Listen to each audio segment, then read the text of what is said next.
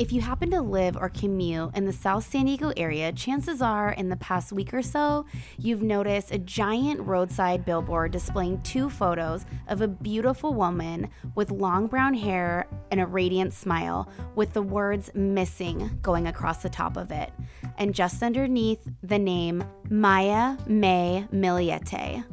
The billboard was generously donated on February 23rd by Lamar Company to assist in the search for Maya, who you might hear us refer to as May throughout the podcast because that's what her family calls her.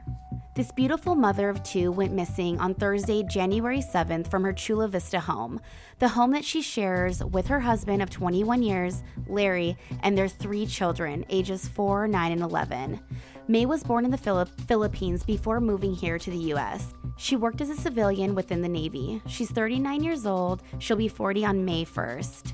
May's billboards list her as 5 foot 2 and 105 pounds with brown hair, brown eyes, freckles, and tattoos on her wrist and clavicle of music notes and hummingbirds.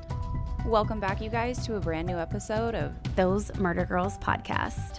May's story has gained attention worldwide, and the search for May by land and air has expanded outside of the Chula Vista and South Bay area. About 120 miles east to the city of El Centro at the Imperial Sand Dunes and beyond. The Sand Dunes was a getaway destination for May and her family, who never in a million years thought that they would A, ever be searching for May or any member of their family, and B, thought that they'd be looking for clues in Glamis in connection with May's disappearance. A once happy place for May's family is now somewhere they probably wish they had never been to. According to multiple news sources, as we referenced on our website, May and her family, including her husband and sister, had been in Glamis over the 2021 New Year's weekend.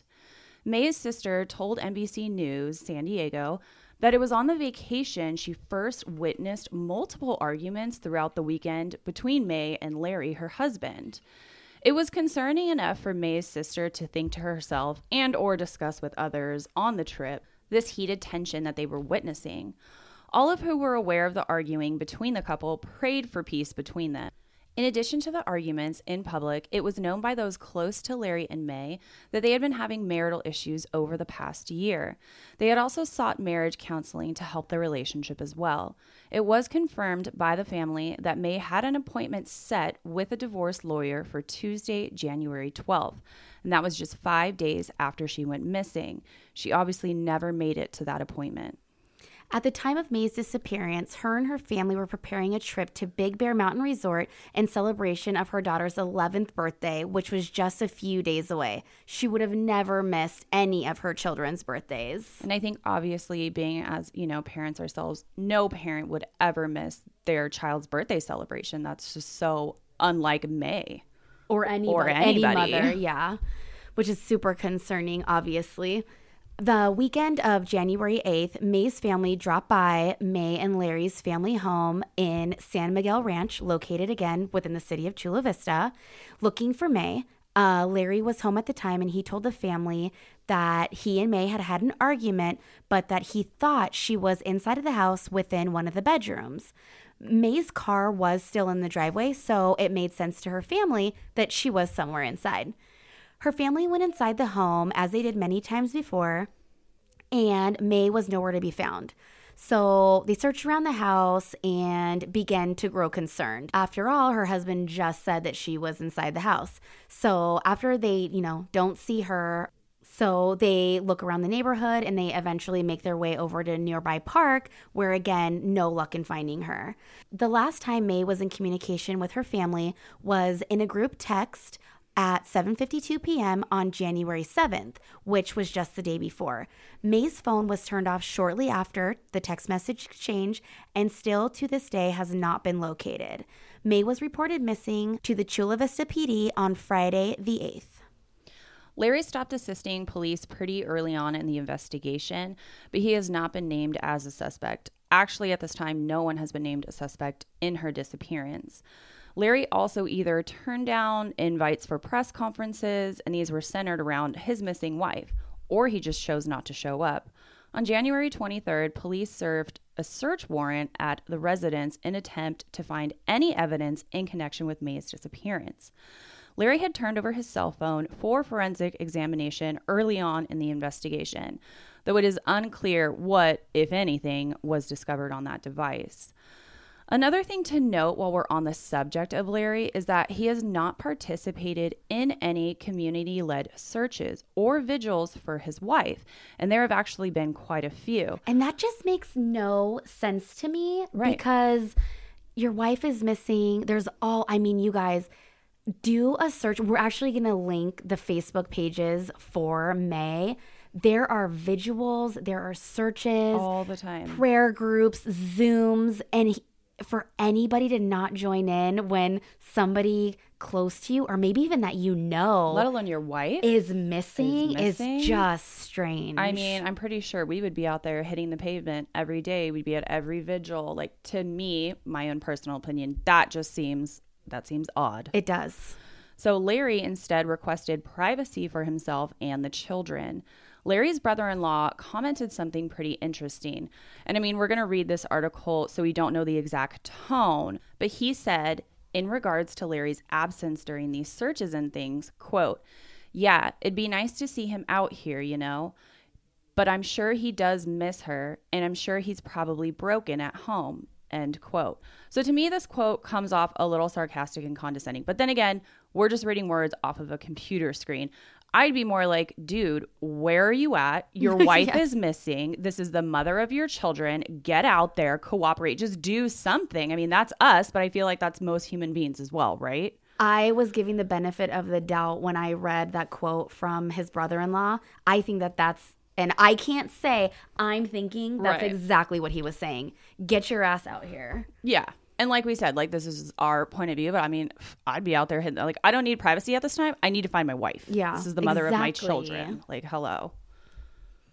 Larry said to the Fox 5 News in San Diego that he had thought May left sometime on January 7th to have some alone time, to blow off steam, take a walk, and just cool off after they had had an argument. But that's weird because, again, on the 8th, he told her family that she was inside the house when they came over to look for her. He never said anything about her being gone since the day before. So there's just like a lot of stories changing. Yes. No, don't worry, she's inside. Actually, she went for a walk. And I don't know, but her car's in the driveway. Super concerning considering that he's the last person to have physically seen her. Mm-hmm. An article released in Maya's case that was published on February 11th by CBS News 8 I'm guessing one of their journalists had sent a text message to Richard um, asking for some sort of interview or a comment. And Richard's response to that text message from this news station was, quote, I prefer to not do any interviews. I would like to thank you and your network for the continued support and concern. I'd also like to thank all of the volunteers. And another strange thing in our minds surrounding Larry we don't want him to be the focus because we want Maya to be fine and we want her to come home.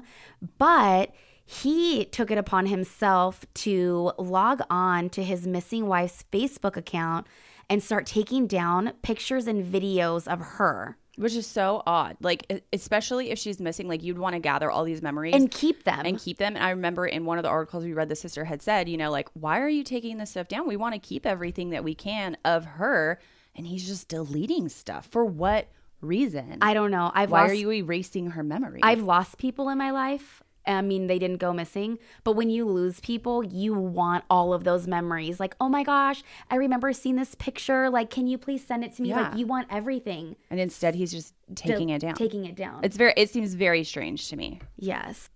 All of this looks really bad, but you know, we always focus on the husband and we have to remember like we aren't the ones to judge on how somebody reacts in a time of crisis Ex- yes. until you're in that crisis because you wouldn't know how you would act. And we understand that. But limited details have been released to the public in regard to May's case, but agencies assure the public that May's case is very active and a very high priority. We did read in one article during our research that an SUV from the family's home has been taken by detectives. Again, we don't know why or the relation it has to her disappearance, but there is a vehicle that has been confiscated. Rallies and public gatherings hosted by May's family and her sister have been held to, you know, keep her story in the public eye. There was a 60 mile run that took place in effort to spread awareness, and weekly Zoom prayers continue to take place to pray for May's safe return, which ultimately that's what everybody wants. They want her to come home safely. Hopefully, they had a blowout fucking argument yeah. where she just needed, for whatever reason, to just to just get away hopefully and as time goes by it's just like come home like everybody wants you to come home yeah there's so many ways that you guys can help in the search for May, whether you're in Southern California, in this area, anywhere, if you have access to the internet. There are social media pages that you can check out.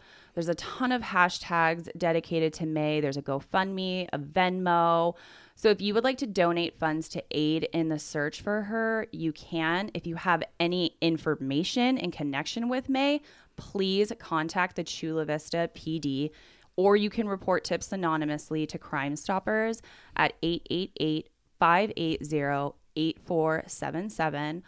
All of these accounts, phone numbers, and links can be found in the episode description. So, wherever you're listening to right now, and on our social media we will have it at those murder girls podcast. So upon you know further research we actually did find out that a private investigator has recently been hired to look into may's disappearance. He's working the case for free for the family to look into what happened to her.